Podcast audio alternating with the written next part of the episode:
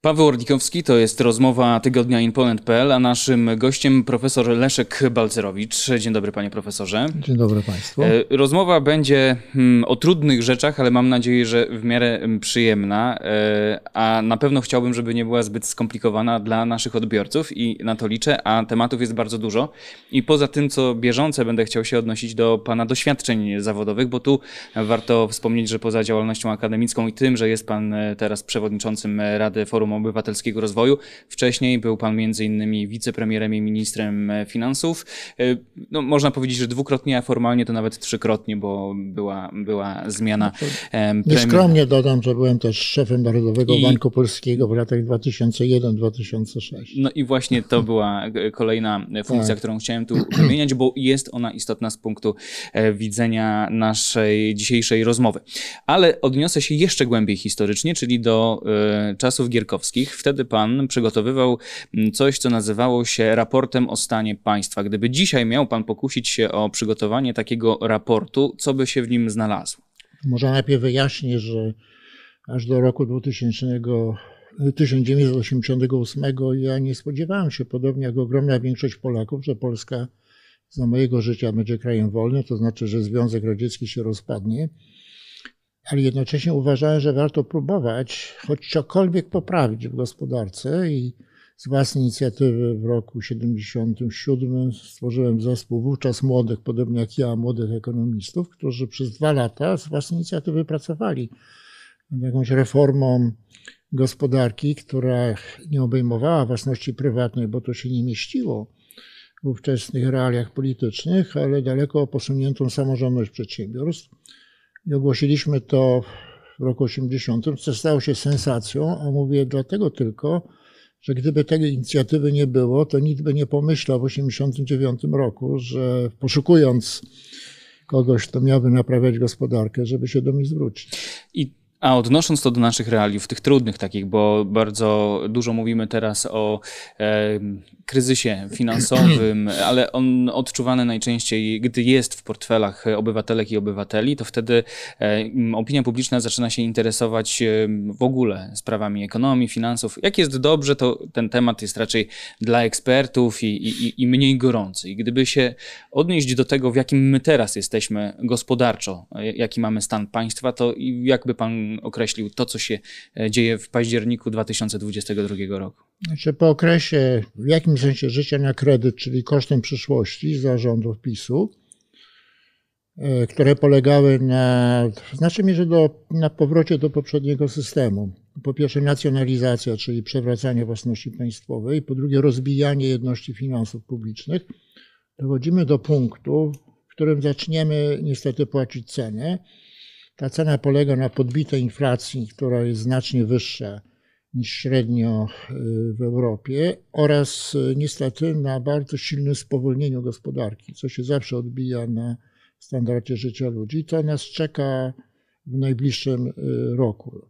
Wszystkie prognozy pokazują, że to będzie spadek bardzo znaczący w granicach 0 czy 1% PKB.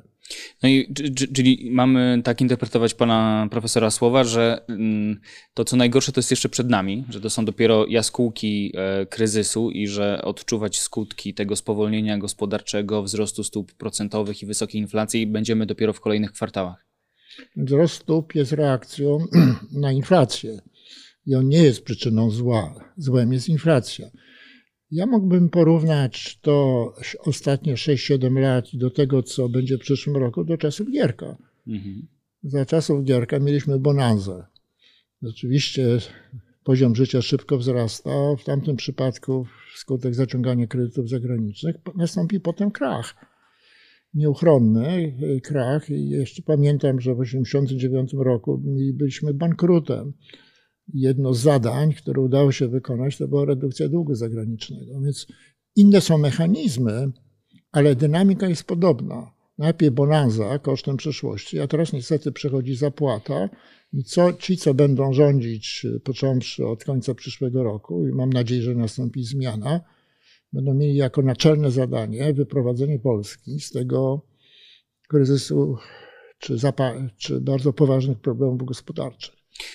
Październik się kończy, więc za chwilę poznamy najnowsze odczyty inflacyjne za październik. Póki co, jeśli chodzi o oficjalne wskaźniki, operujemy tym, co jest za wrzesień, a to inflacja na poziomie 17,2%, jeśli chodzi o tę konsumencką, ale ta bazowa to jest y, ten wskaźnik, w, w którym odłączamy ceny energii tak i żywności, to jest 10,7.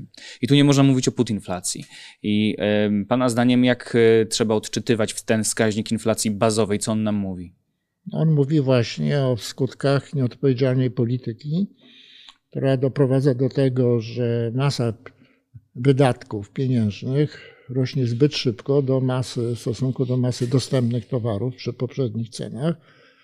No i wyjście jest takie, że nie da się niestety gwałtownie podnieść podaży towarów, trzeba ograniczyć nadmierny wzrost tego, tej masy pieniądza trafiającej na rynek i na to jest większa dyscyplina z jednej strony bank centralny, którego głównym instrumentem jest stopa procentowa, ale w przypadku Polski dodatkowo to jest y, ograniczanie deficytu spowodowanego nadmiernym wzrostem wydatków budżetowych.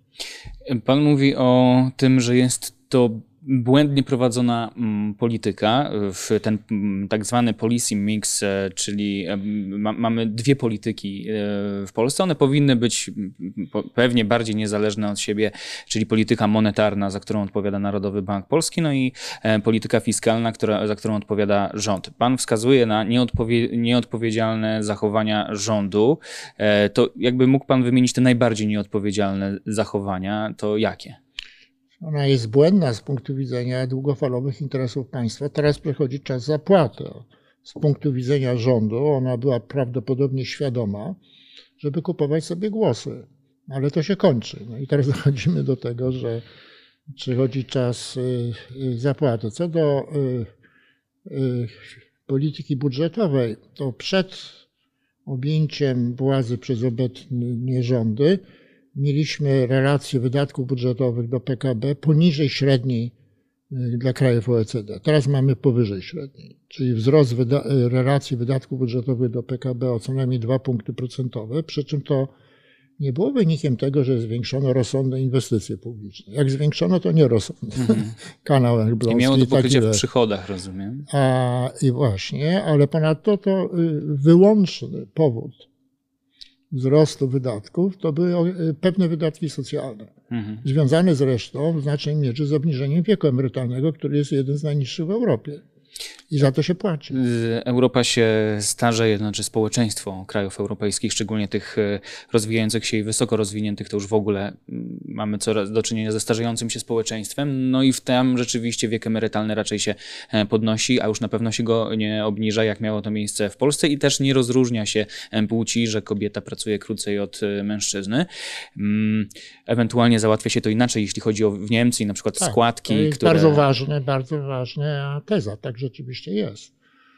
To, co się działo w rządów PiSu, to było zdecydowane odchylenie od pewnych odpowiedzialnych standardów krajów Zachodu, bających o swoją przyszłość, za które to odchylenie teraz y, będziemy płacić. Człowiek, który pracuje, jest też y, dostawcą kapitału ważnego dla rozwoju y, gospodarki krajowej, ale to szczególnie w czasach spokojnych. My mówimy jednak o czasach kryzysowych, bo e, to były taki bardzo szybki cykl w ekonomii, raczej niespotykany, raczej rozkładany na dziesięciolecia, bo to, że raz jest lepiej, raz jest gorzej, to jest dosyć standardowe dla cyklu ekonomicznego. Natomiast to, że najpierw było uderzenie pandemiczne, dodruk pieniądza na całym świecie i potem próba wychodzenia, znaczy jakby niedoprowadzenia do sytuacji zbyt dużego kryzysu, mm, no ale potem spotkaliśmy się z drugim ciosem, czyli wojna w Ukrainie, w, w, którą spowodował mm, agresor, dyktator e, Władimir Putin. No a dodatkowo my zmagamy się jeszcze z, tą, wewnę, z tymi wewnętrznymi czynnikami, czyli polityką no, rozdawnictwa, jak to wielu ekonomistów e, wskazuje. Czyli tak naprawdę dla gospodarki jest dużo więcej ciosów niż w normalnym cyklu by się miało to wydarzyć.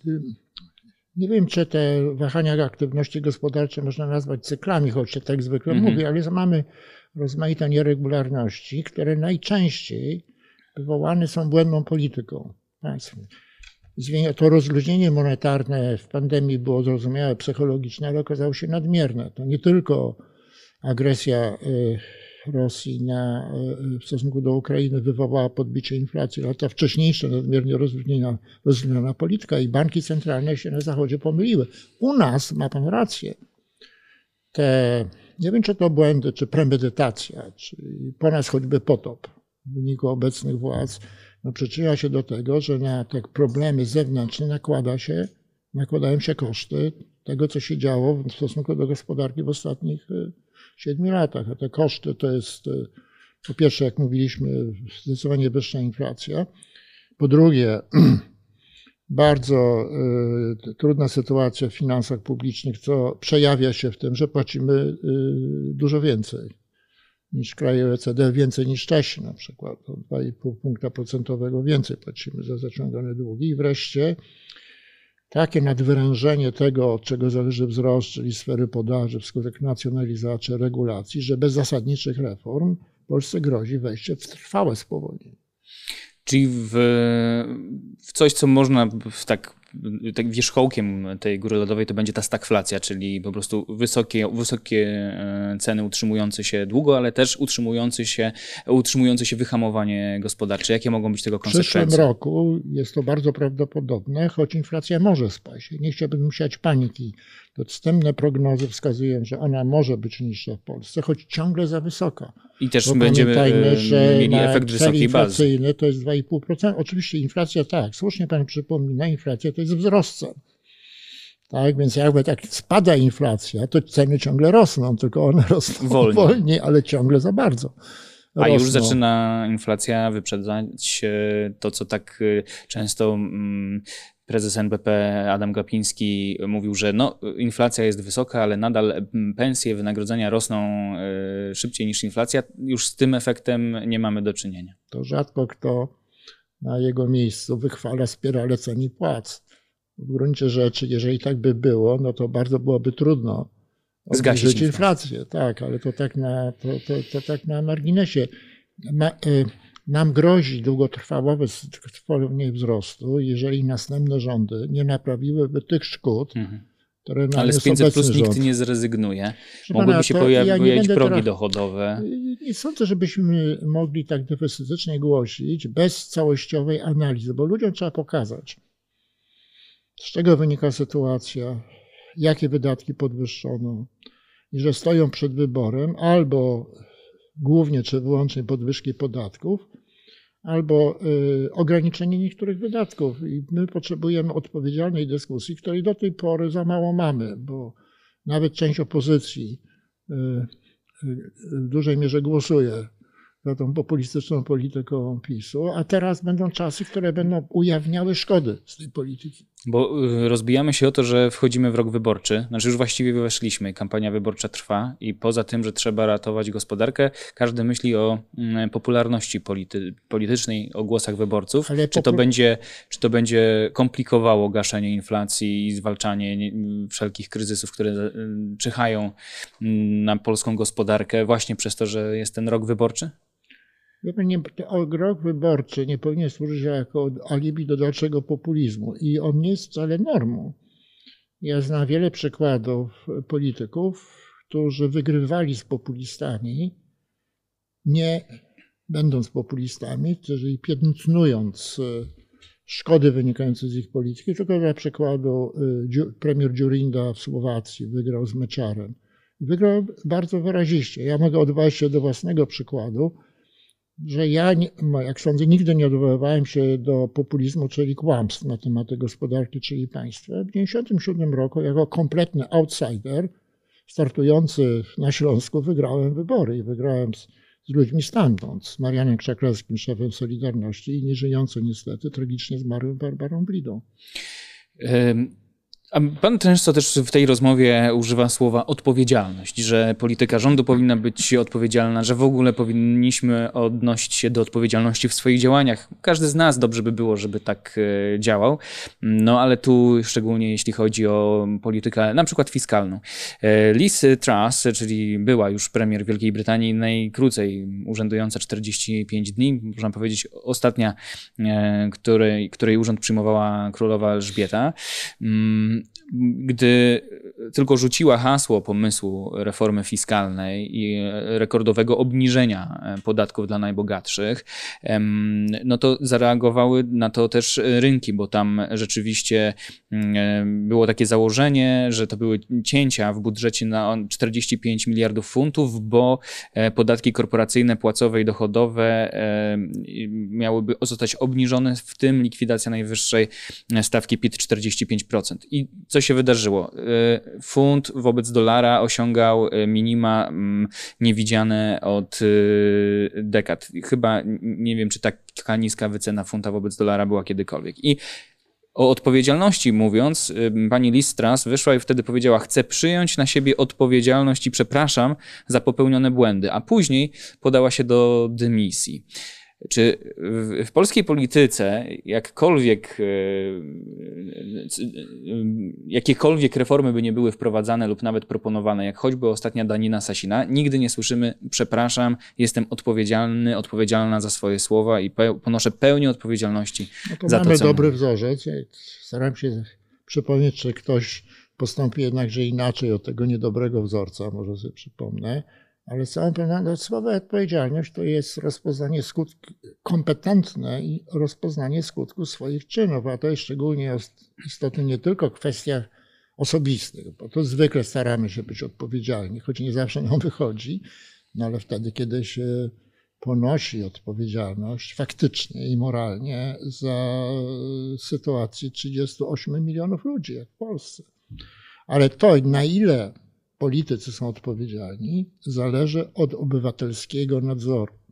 I stąd jest ogromna rola fachowych y, organizacji pozaobywatelskich. No stąd ja, po tym jak skończyła się moja działalność y, publiczna, to od razu założyłem Forum Obywatelskiego Rozwoju i staramy się jak najbardziej dostarczać przejrzystej informacji po to, żeby jak najwięcej ludzi pilnowało polityków. Mhm. Jak się polityków nie pilnuje dostatecznie, to trafiają do politycy ludzie mało odpowiedzialni.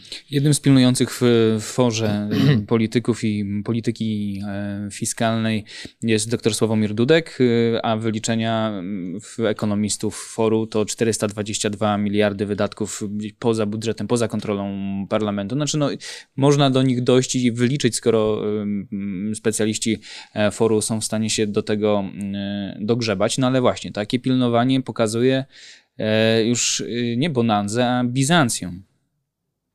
No na pewno nieodpowiedzialność. Rzeczywiście y, Sławek Dudek wraz jeszcze z dwiema osobami, które pracowały niegdyś w Ministerstwie Finansów, Ludwikiem Koteckim i Hanną Majszczyk, przedstawili opracowanie, które polecam. Rzeczywiście one pokazuje, że prawdopodobny deficyt finansów państwa w przyszłym roku będzie daleko większy niż ten, który został przedstawiony przez e, PiS.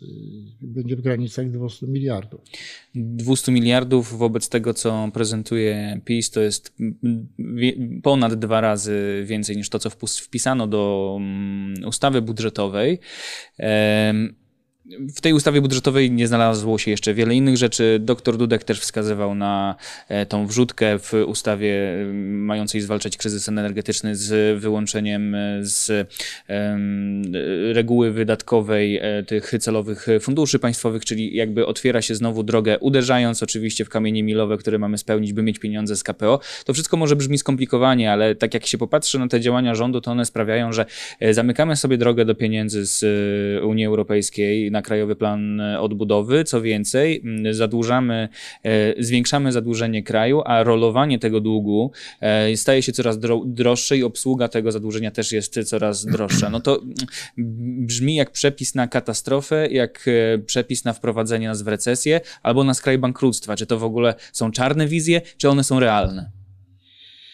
No jeżeli nie w najbliższym roku pojawią się, jak mówiłem, koszty tego procederu w postaci silnego spowolnienia i ciągle zbyt wysokiej inflacji, a jak będzie na przyszłą metę, na dłuższą metę, to będzie zależało od tego, na ile nastąpi obywatelska mobilizacja Polaków po to, żeby odsunąć złe rządy od władzy. Ja e, mam i nadzieję, i takie wrażenie, że to jest możliwe i prawdopodobne. Ale na tym polega odpowiedzialność Polaków za siebie samych. Mogę tylko dodać, że ta sytuacja, którą zostawia po sobie PiS, do pewnego stopnia przypomina sytuację, z którą mieliśmy do czynienia w 1989 roku. Ja to doskonale pamiętam, bo tam była o wiele większa inflacja. Jeszcze większa.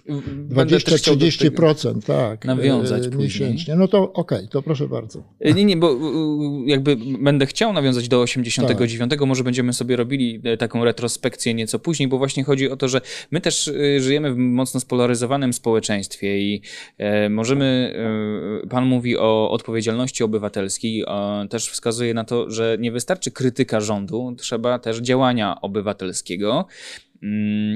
Bo sama krytyka jest bezpłodna, niczego nie zmieni. No to na czym polegać miałoby to obywatelskie działanie i ewentualnie, jeśli trzeba rozszerzyć grono działających, to jak to zrobić, skoro mamy tak spolaryzowane społeczeństwo, czyli dwa ja obozy? Nie sądzę, żebyśmy mieli jakoś wyjątkowo spolaryzowany. Z faktu, że przy pomocy populizmu i oszukiwania ludzi wygrała partia z której skutkami rządów, teraz się skutkami, nie, nie sądzę, nie wynikałoby, że mamy na trwałe spolaryzowane. To się da zmienić. To się, a to, że są różnice poglądów, mm -hmm. czasami głębokie w społeczeństwach demokratycznych. To jest Różnice to by, było, to by było dobre. No ten nie, ja ka karp sądzę. na Wigilii, to y, nad tym karpiem to się takie z reguły rozmowy tak, odbywają dość Ja znam ostre. przypadki o wiele bardziej spolaryzowanych społeczeństw. Mówię tylko dlatego, żebyśmy nie wpadli w taką mhm. desperację, bo to nie jest taka desperacka sytuacja, z której nie ma łatwego wyjścia. Jest wyjście, właśnie mobilizacja. Ale wracam do Pana głównego pytania, czego bardziej potrzeba? O zorganizowanej działalności obywatelskiej, to jest jeszcze więcej ludzi działających y, w organizacjach pozarządowych. Mhm. One są niezbędną częścią dobrej demokracji. Ja też zapraszam do fora, ale wiem, że są Fundacja Helsińska, Wolni Obywatele i tak dalej. To trzeba więcej. Polsce jest tego samo. Oraz zorganizowanych demonstracji. Mhm z tego, co się dowiaduję, to w Bułgarii, w Rumunii, krajach o mniejszej liczbie ludności są większe, o wiele większe demonstracje protestu przeciwko złym rządom. Czyli coś, co y, jak często odwołujemy się dzisiaj do PRL-u, było działaniem w podziemiu, dziś może być działaniem legalnym, działaniem w NGO-sach. Tylko trzeba wejść z wygody. No. Trzeba uświadomić sobie, że mamy możliwości zademonstrowania swojego protestu wobec tego, co nas niepokoi czy oburza z reguły potrzebny jest do tego jakiś impact, impact coś musi tknąć w ludzi y, to, żeby, wiesz, mieliśmy duże e, strajki, strajki kobiet, to było tak, że, że powstał jakiś wspólny wróg, czy wspólna sprawa. E, finanse, szczególnie te osobiste, dotykają każdego z nas, finanse Polski dotyczą naszych finansów osobistych i to też jest nasza wspólna sprawa, ale dostrzegamy to tylko w, w takich momentach, gdy naprawdę zaczyna brakować od pierwszego do pierwszego, czy w zimę nie będzie się czym ogrzewać i tak dalej, i tak dalej. Czy to są jedyne punkty zapalne? No, czy... Oprócz tego, że mieliśmy złą politykę wobec gospodarki, teraz skutki będą się coraz bardziej pojawiać, mieliśmy drastyczne łamanie państwa prawa, czyli praworządności. Za które płacimy cały czas. Ale to jest samo w sobie drastyczne. Mhm. Dalej, ja uważam, że prokuratura jest prokuraturą partyjną, znaczy, że jej działania e, w wielu przypadkach, moim zdaniem, naruszają elementarne normy sprawiedliwości. I to wiele osób porusza. Jestem, wiem o tym. Daje, należy dawać temu mocniejszy zbiorowy wyraz. Wskazuje Pan na zaburzenie trójpodziału władzy. No, elementarne zaburzenie trójpodziału władzy. No, atak Trybunał Konstytucyjny. Przecież to jest parodia. To jest kompletna, szydercza parodia a partyjna prokuratura. To jest parodia, to jest mówiąc naj, najłagodniej. Tylko w tej parodii zawsze mm, na, na, końcu tego łańcucha są, są obywatele i to oni potem muszą płacić za pewne decyzje. Pan już też wspomniał o y, inflacji z 1989 roku, gdy pan obejmował urząd y, wicepremiera i ministra finansów, to jeszcze w rządzie Mazowieckiego. No to ta inflacja była ta konsumencka 585%. I ona przyspieszała w toku roku. W drugiej połowie roku tam miesięcznie było 20-30%. Mhm. To była hiperinflacja, to katastrofa inflacyjna.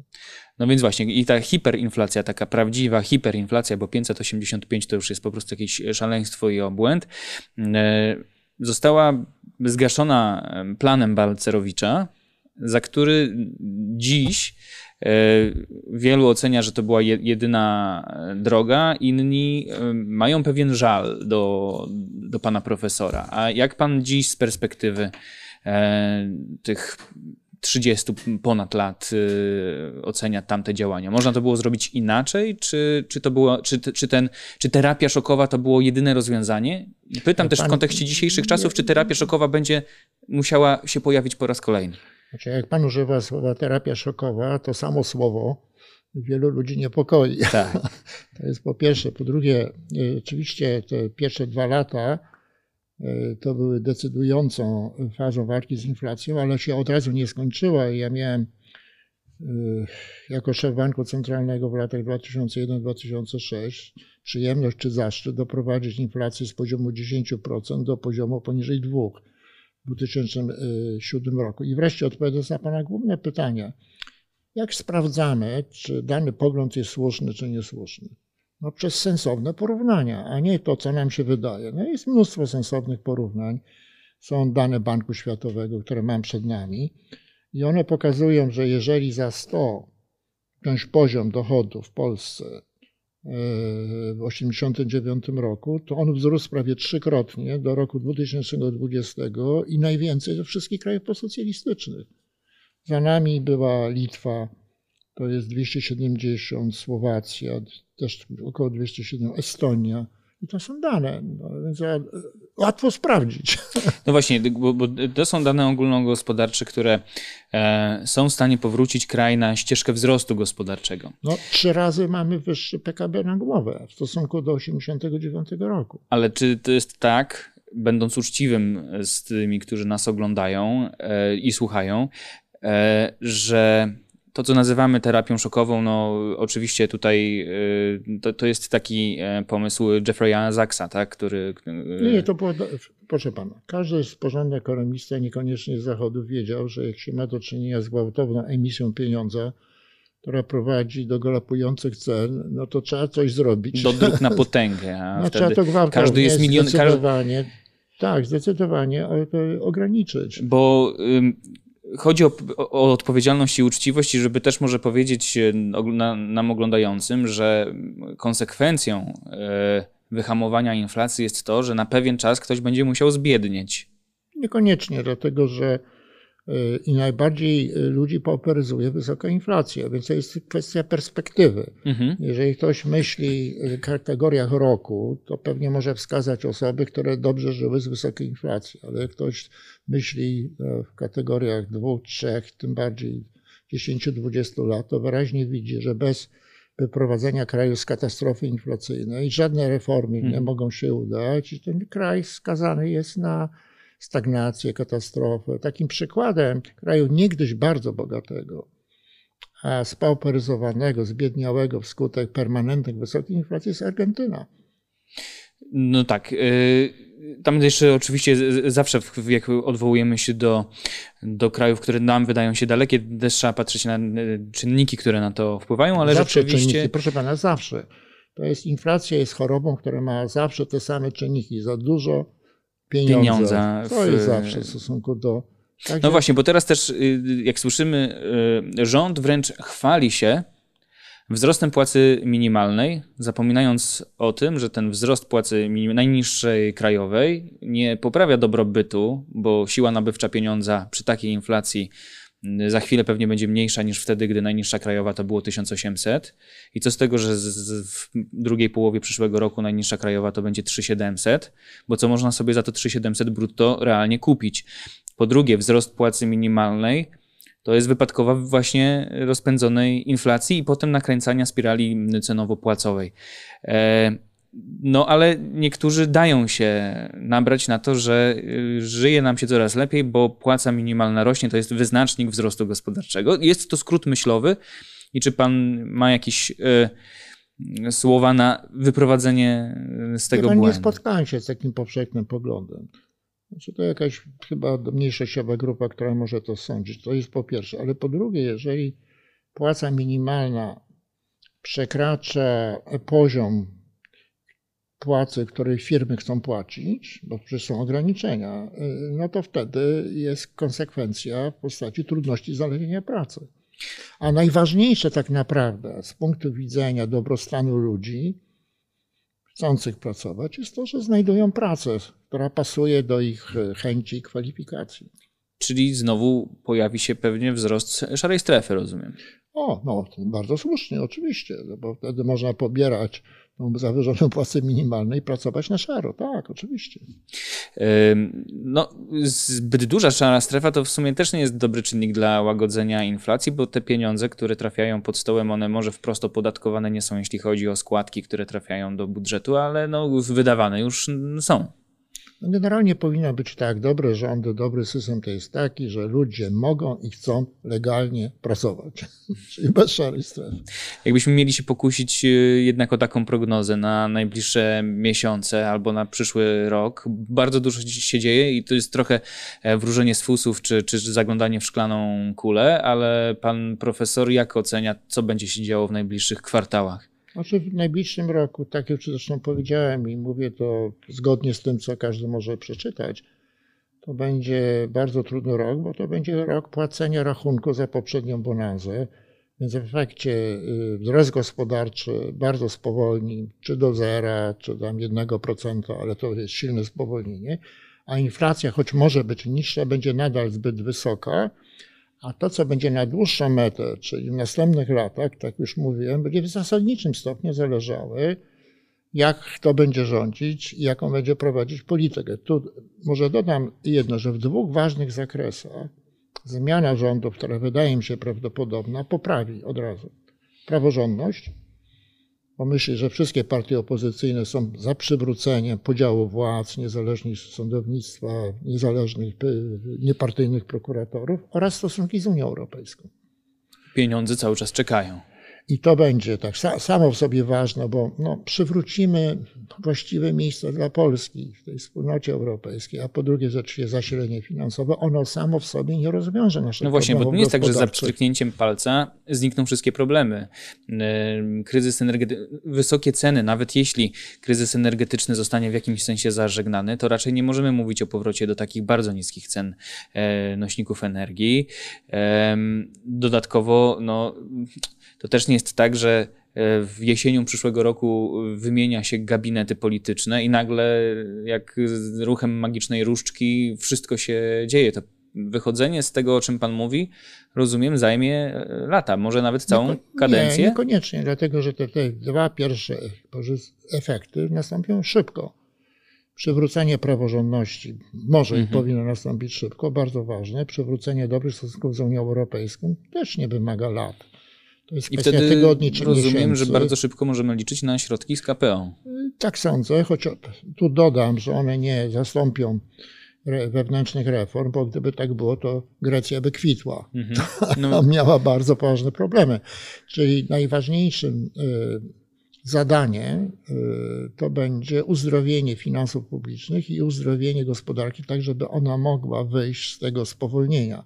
I to będzie to drugie, będzie wymagało zasadniczego odpolitycznienia gospodarki, żeby to nie politycy wpływali przez, na y, przedsiębiorstwa skutek tego, że one są państwowe, mhm. tylko że rynki finansowe i ludzie. A jak blisko jesteśmy scenariusza greckiego? W ogóle jesteśmy blisko takiego scenariusza?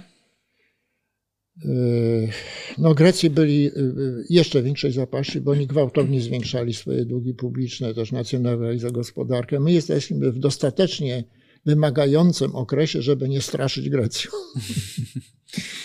Yy, żeby jeszcze nie straszyć? Tak. Natomiast jest, moim zdaniem problemy są, czy też mogą być jasno postawione i rozwiązania intelektualnie rzecz biorąc nie są bardzo trudne. A odnosząc się do Pana doświadczenia jako prezesa Narodowego Banku Polskiego, został Pan prezesem wcześniej, będąc no, politykiem, ministrem finansów i wicepremierem. Ale ja byłem ale politykiem to... nie od polityki, tylko od gospodarki. No, no yy, okej, okay, ale jednak zawsze ktoś może powiedzieć, że ale nie był Pan jedyny, który z, z działalności politycznej czy Ministerstwa Finansów trafiał do Narodowego Banku Polskiego. E, ale nie o to. Chodzi o to, że może najpierw y, o Pana doświadczenia jako prezesa Narodowego Banku Polskiego, który jest też y, automatycznie przewodniczącym Rady Polityki Pieniężnej. Pan obserwuje na pewno to, co dzieje się w NBP i z Radą Polityki Pieniężnej. Niektórzy mówią, że konferencje prezesa NBP to stand-up, a już to, co się dzieje z członkami RPP, nie wiem w takim razie, jak określać. Nie jest to wszystko zbyt poważne, a przecież całe to grono decyduje o bardzo poważnych y, rzeczach. Y, jak pan ocenia to całe zamieszanie y, z Radą Polityki Pieniężnej? Jest kilka rzeczy. Po pierwsze, dla mnie praca w NBP była niezwykle interesująca, bo współpracowałem z fachowcami, których starałem się zwiększać zakres fachowców. I oczywiście to była znakomita ekipa. Teraz działania Rady Polityki Pieniężnej w bardzo dużym stopniu opierały się na ekspertyzach niezwykle dobrych fachowców Narodowego Banku Polskiego i w ogóle mowy nie było o tym, co jak słyszę się dzieje, żeby utrudnione kontakty były między członkami RPP a ekspertami z Narodowego Banku Polskiego i dlatego też podpisałem taki list protestacyjny w tej sprawie. No po drugie, ja działałem z znakomitymi kolejnymi dwiema radami polityki pieniężnej i jeżeli były spory, to one były absolutnie merytoryczne między fachowcami. No tego niestety nie można powiedzieć o tych wybrańcach PiSu, których niektórzy w ogóle nie powinni tam być. W ogóle nie powinni tam być, bo oni się po prostu nie znają na rzeczy. Dobrze, że dochodzą inni ludzie, prawda? No i wreszcie po trzecie, inaczej zupełnie wyglądała komunikacja. Mhm. No to to, te ale Polityka, moim zdaniem, RPP, chociaż opóźniona w reakcji na inflację, jest lepsza niż wyczyny czy gawędy obecnego prezesa. No wiadomo, że nie ma innego sposobu na gaszenie inflacji, jak właśnie podwyższanie stóp procentowych, tylko temu musi sprzyjać nie tylko polityka monetarna, tylko polityka fiskalna, o czym już mówiliśmy, czyli rząd nie może dosypywać na rynek kolejnych pieniędzy, Bardzo bo inaczej słusznie. z inflacją nie, nie wygramy i to jakby to jest proste, ale a z jednej, a z drugiej strony skomplikowane może tego dlatego, że w takim e, otoczeniu politycznym e, obecnie się znajdujemy. Ale właśnie, czy to wszystko jest takie czarno-białe, że ci z nadania Prawa i Sprawiedliwości w RPP to takie, pana zdaniem, nie powtarzam się, nie znają i są niekompetentni. Znaczy może nie, zbyt duża liczba tych tam, mhm. tam zauważam pewne zmiany i oby one dalej następowały. Y, no tak, i teraz jest y, druga kwestia, czy ci powiedzmy z ramienia senackiego, to y, już nawet abstrahując od kompetencji, czy ich zachowanie na pewno też jest właściwe.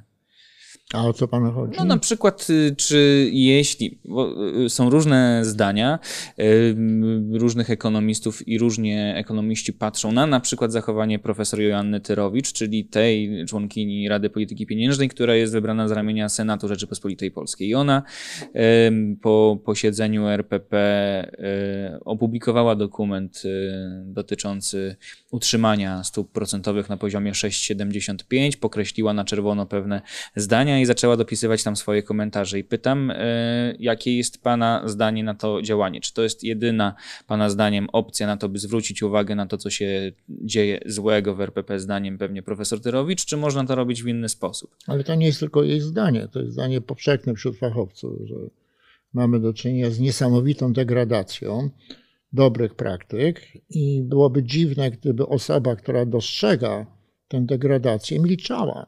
Mhm. Ja uważam, że ona e, kierowała się dobrem instytucji. A jak słyszy pan, że wychodzi prezes e, Glapiński i straszy prokuraturą członków RPP, to co pan sobie myśli? No to takie skrajne pisowskie rozwiązanie, bo czołowi pisowcy zwykle straszą oponentów prokuraturą. Mnie też kiedyś straszyli, jak jeszcze coś ich krytykowałem. Mhm, ale to w ogóle jest to jest sprawa dla prokuratora, złamanie regulaminu. Nawet jeśli by doszło do złamania no regulaminu. To jest pytanie retoryczne. RP. Po pierwsze fałszywe oskarżenie, po drugie y, nikt, jakby to powiedzieć, zachowujący standardy demokracji i praworządności nie szafuje publicznymi pogróżkami, mhm. że doniesie do prokuratora, swojego prokuratora. Mówi pan, że są pozytywne zmiany, jeśli chodzi o członków RPP.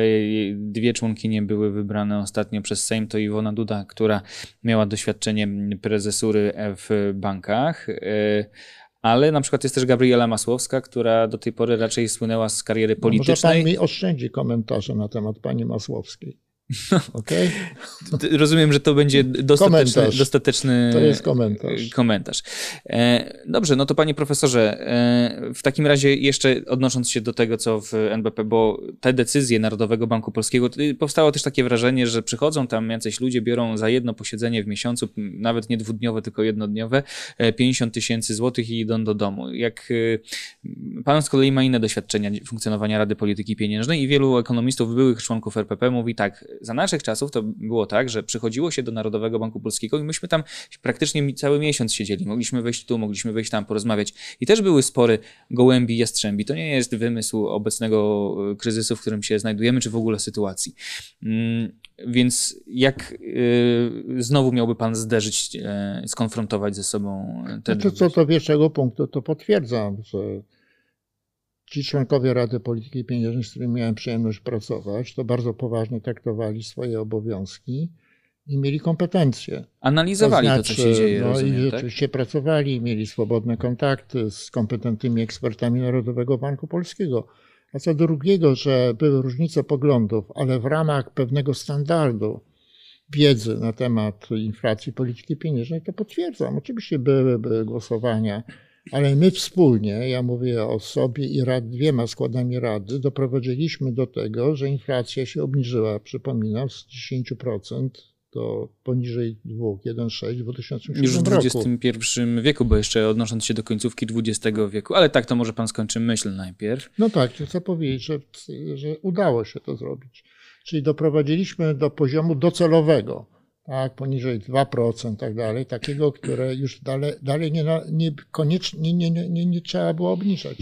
A y, stopy procentowe, bo jakbyśmy popatrzyli na to y, historycznie oczywiście, tak, już może mm, będę darował sobie te mm, stopy w latach tam 89-97, bo wtedy to były te redyskontowe stopy weksli i one mm, raczej były dość wysokie. I trochę inna sytuacja gospodarcza, ale jakby już tak patrząc na lata 98 do teraz. No to my obecnie mamy stopy procentowe, tę stopę referencyjną na poziomie 6,75. Ostatnio była taka w listopadzie 2002 roku, czyli 20 lat e, temu. Mm, no ale wcześniej, przed tym momentem, i, i one się po prostu od tamtego momentu, znaczy to, to, to był da, cykl obniżek, tak? One do momentu pandemicznego z tych 6,75 praktycznie non-stop e, spadały, aż osiągnęły ten pro, poziom praktycznie zerowy, bo w maju 20 roku to było nawet 0,1, e, jeśli chodzi o referencyjną mm, Natomiast wcześniej, jak pan obejmował ponownie urząd y, ministra finansów, to wtedy RPP utrzymywała takie stopy procentowe rzędu 24, 19, 15, 16, 18. No, w 2001 one spadały do 11,5, potem 2002 10 i, i wtedy był cykl obniżek.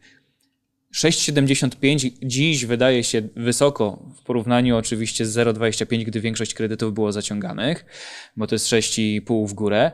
Natomiast yy, nadal to nie jest tak wysoko, jak wtedy, gdy pan no zaczynał być inne ponownie. czasy trochę, tak. A po pierwsze, w sensie, czy drugie... czeka nas znowu taki, yy, albo inaczej, czy może to 6,75 jest urealnieniem stóp procentowych? To zależy, jak pojmujemy słowo urealnienie, bo przez realne stopy rozumiemy takie, które uwzględniają inflację. No to tu musimy do, spojrzeć, i to wymaga e, porównania różnych e, prognoz, jak będzie mogła kształtować się e, inflacja w przyszłym roku, a to zależy od dwóch głównych czynników. Jedne to jest dynamika podaży pieniędzy, głównie kredytu, i mhm. ona spada realnie rzecz biorąc spada i to byłby czynnik sam w sobie antyinflacyjny. Ona spada do pewnego stopnia wskutek uderzenia w banki, pod, które nazywało się wakacje kredytowe, ale to spowodowało jeszcze mniejszą opłacalność udzielenia kredytu. A drugi czynnik y, to jest kurs złotego, który jeżeli się osłabia, to działa proinflacyjnie. No i zadaniem y, poważnych analiz jest wyważenie tych czynników, przy podejmowaniu decyzji, jeżeli chodzi o podwyżki stóp procentowych. Ja nie chciałbym się w tej chwili definitywnie wypowiadać, bo musiałbym też zapoznać się z kolejnymi analizami, które by pokazywały, jak będzie wypadkowa tych dwóch czynników.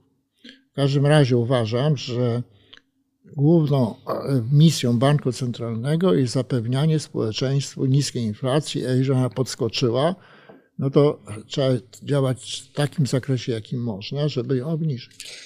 Czy w takim razie, mm, bo też na przykład jak czytam e, analizy mm, analityków PKO e, SA, e, czyli tego z żubrem, oni twierdzą, że realna, re, realnie stopy procentowe to są mm, zerowe, no bo jak rozumiem opierają to odczyty inflacyjne. Przyszłe inflacji, nieobecne. I, tak, bo inaczej nie byłyby realne zerowe. No tak, no to by był jeden... pod uwagę obecną. Tak, to znaczy 17,2, 6,75 to byłyby głęboko ujemne, więc oni jako, progno, tak prognozują tak. przyszłą inflację, że wychodzi im tak. zerowa stopa. Aha. No i właśnie, i to, i, i to ma jakąś logikę.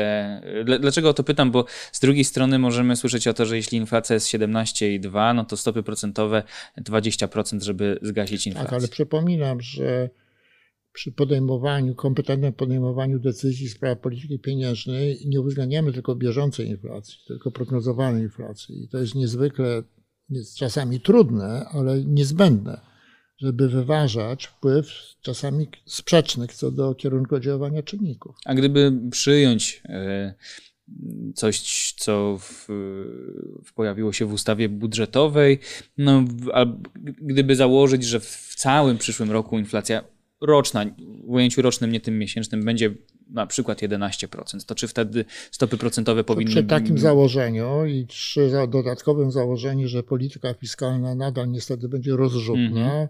no to y, wynika, zasadność podwyżki y, byłaby dość oczywista. Gdzie RPP może będzie, bo, bo właśnie, czy e, RPP ma, ma to niewdzięczne zadanie, że musi może trochę nie nadąża za tymi wydatkami fiskalnymi, a yy, robi się taki zamknięty obieg. Rząd dosypuje, Rada podnosi, no teraz akurat wstrzymała, ale pan sugeruje, że będzie da, konieczność to powiedziałem dalszego... przy jakich założeniach. Tak. W każdym razie, czy z perspektywy kredytobiorcy, którego rata już dziś wzrosła tak drastycznie, już abstrahując od tego, że biorąc kredyt przy 0,25 trzeba zakładać, że te stopy procentowe i można sobie tylko spojrzeć w tabelę, że były historycznie niskie i, i, i, i wręcz realnym, najbardziej prawdopodobnym scenariuszem nawet bez wojny w Ukrainie było to, że te stopy będą rosły. E, no natomiast czy to jest tak, że możliwe jest ta, takie stopy procentowe rzędu 11-12% w Polsce? Kredytobiorca powinien sobie życzyć, żeby inflacja spadała, wtedy stopy będą odpowiedzialnie spadać. Tyle, no tyle mogę powiedzieć. Czyli znowu do tej odpowiedzialności obywatelskiej, czyli e, wskazywanie, żeby rząd już z tego helikoptera nie dosypywał. No, o, oczywiście, no bo ostatecznie wiemy, że inflacja trwa wtedy, kiedy waluta krajowa się osłabia, a to zależy od wiarygodności rządzących, no i wtedy, e, kiedy mamy e, masa pieniądza rośnie zbyt szybko w stosunku do masy towarów, ten drugi czynnik, jak wspomniałem, jeżeli chodzi o kredyt, słabnie. Natomiast no, wielką niewiadomą jest y, wiarygodność naszej waluty. E, za chwilę przejdziemy do tego też, dlaczego się tu spotykamy, jest odkrywając wolność dwa w obronie rozumu. To jest wybór e, e, felietonów i pan to określił komentarzem, ale jeszcze, jeszcze tak będąc w tej naszej rozmowie dotyczącej obecnej sytuacji tej sprzed 30 lat, plan Balcerowicza był badany, prawda, przez Sejm dwukrotnie, nie wykazał żadnych nieprawidłowości. Natomiast jak ja zapowiadałem, że będę rozmawiał z panem profesorem, to jest wiele osób, które, nie wiem, no, jest takie powszechne myślenie, że, e, że to było zbyt szokowe, że, że, że wiele osób po prostu potraciło majątki życia na e, reformie. Raz jeszcze przypomnę, że pan zbijał inflację 585% do 70% w pierwszym roku, potem w kolejnym chyba 35%, jeśli dobrze e, pamiętam. Mm, czyli to był przełom 89, 90, 91. Z drugiej strony niektórzy mm, mówią, że to było zbyt drastyczne i zbyt neoliberalne podejście do Wie pan, używa pan określenia a... neoliberalne, które było w niektórych ustach jest wyzwiskiem. W mhm. związku z tym niech pan nie opiera sądów na podstawie. Nie, ja, nie, no, to nie jest mój sąd. Nie, ja rozumiem, ale powtarzając to, pan to upowszechnia. E, Czyli pan nie zgodziłby się z tym e, właśnie e, twierdzeniem o neoliberalizmie? Nie, bo, nie, nie, nie Okej, okay, no proszę bardzo, niech pan dokończy. Nie, nie, bo nie, niech, tak, panie okay. profesorze, to jest, ja rozumiem, że pojawia się emocja i to słusznie. Nie, Natomiast... nie emocja, ja po prostu staram się stosować zasady logiki. Tak, no nie i dlatego ja mówię, część osób mówi, że to jest właściwie potrzeba było nam Balcerowicza. Jest druga część, która mu powtarza hasła wtedy wykrzykiwane. E, powstało takie hasło, Balcerowicz musi odejść, a z kolei e, ja po prostu zadaję pytanie, w, jak, jak, jak pan, no. w jakim kontekście pan to osadza i właśnie dla tych, którzy twierdzą, że ta e, decyzja była niesłuszna, e, to co by pan im po prostu powiedział? To tylko... To tylko no proszę pana, no, trzeba sięgnąć po pierwsze, ludzie mają prawo do własnych poglądów, nawet jeśli są błędne, to znaczy nie oparte na znajomości rzeczy. I w normalnym społeczeństwie zdarza się tak, że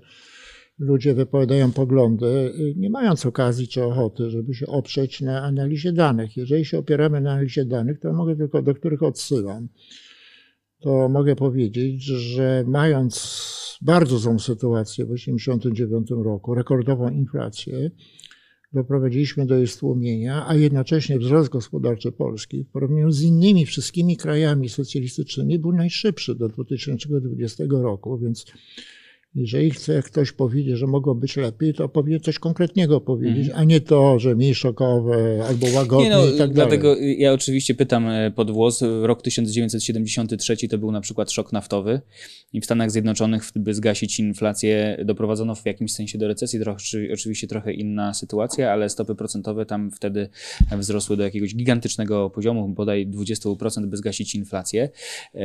Ale był to tak zwany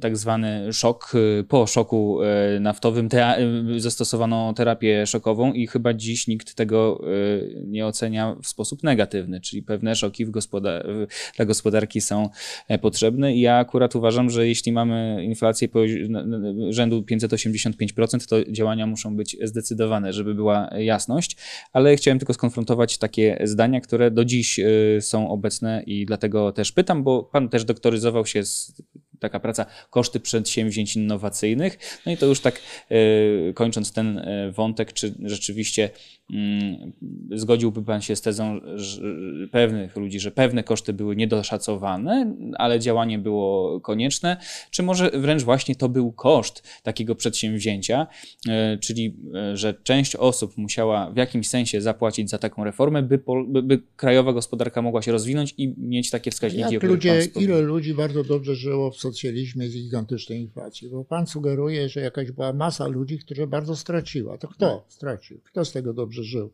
Z tego strasznego systemu? No chyba jacyś, nie wiem, władza, mhm. ludzie związani z władzą, no to była mała grupa. A jeszcze może dokończę pan na wątek. W każdym normalnym społeczeństwie zdarzają się ludzie, którzy z różnych powodów mają zdania krytyczne na temat działań, które w opinii nawet większości czy fachowców y, przyniosły krajowi mhm. uzdrowienie sytuacji. Ja panu dam przykład. Pani Thatcher jest niezwykle zasłużoną dla Wielkiej Brytanii.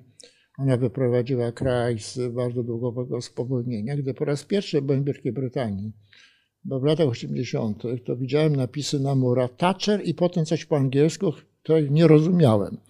I moi przyjaciele Anglicy wstydzili się tego przetłumaczyć.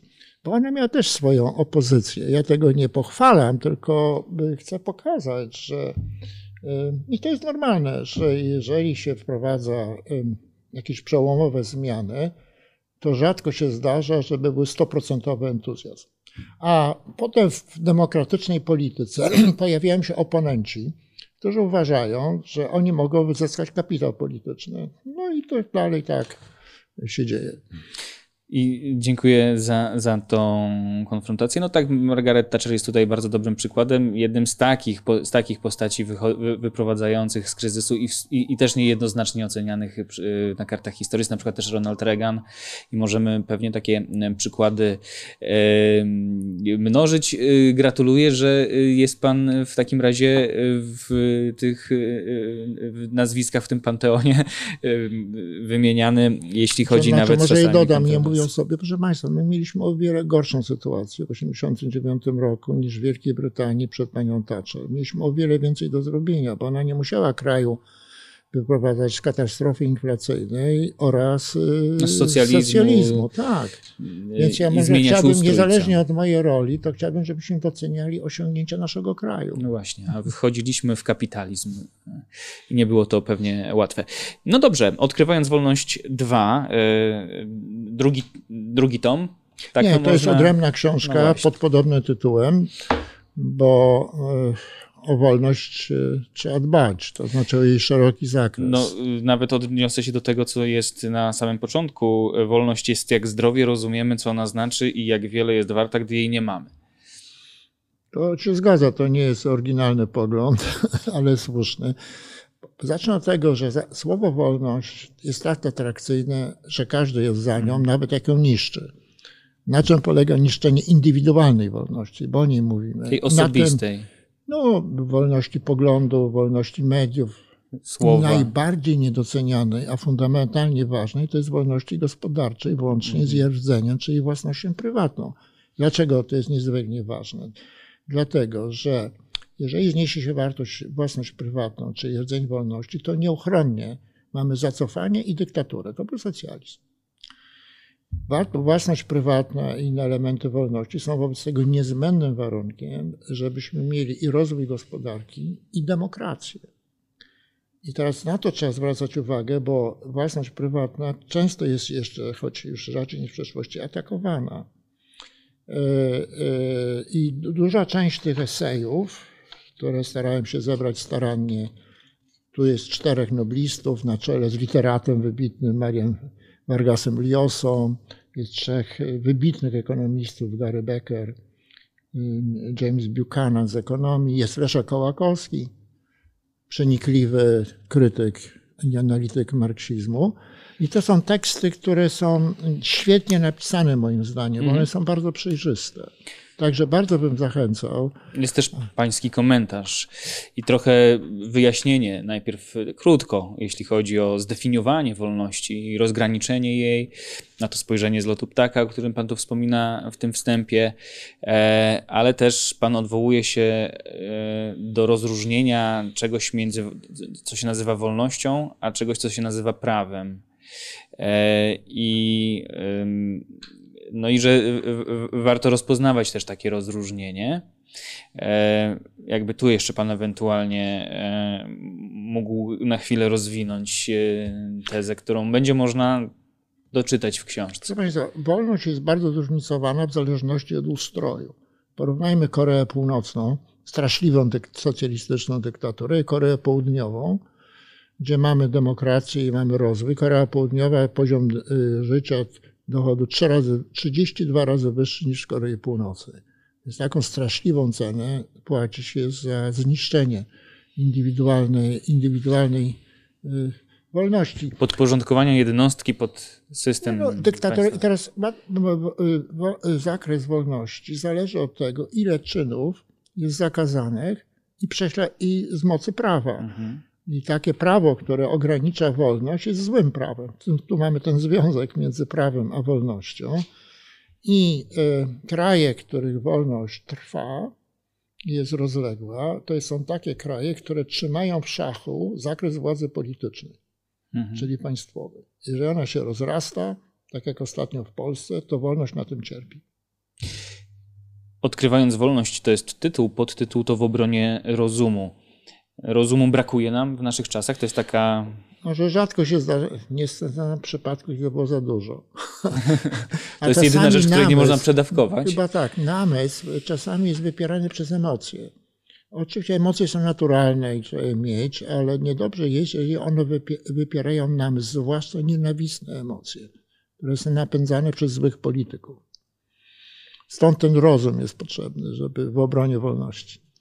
No więc właśnie, y, bronimy wolności, bronimy rozumu. Jeśli Państwo będą mieli ochotę, no to już jesteśmy po premierze, więc tam No, zbiór felietonu jest to, jest to długa książka, ale można ją sobie dawkować. Tak jest. Poza tym to są takie dobre analityczne szkice, przystępnie napisane na fundamentalnie ważne tematy. Profesor Leszek Balcerowicz, były wicepremier, były minister finansów, były prezes Narodowego Banku Polskiego, wykładowca akademicki, no, mm, przewodniczący Rady Forum Obywatelskiego Rozwoju, które to założył. No więc właśnie. Dziękuję pięknie, panie Dziękuję profesorze, bardzo, za to dziękuję. spotkanie. Paweł. Orlikowski, bardzo dziękuję. To jest rozmowa tygodnia. Była rozmowa tygodnia in Poland. Kolejna za tydzień, bo skoro rozmowa tygodnia, to raz w tygodniu. Do zobaczenia.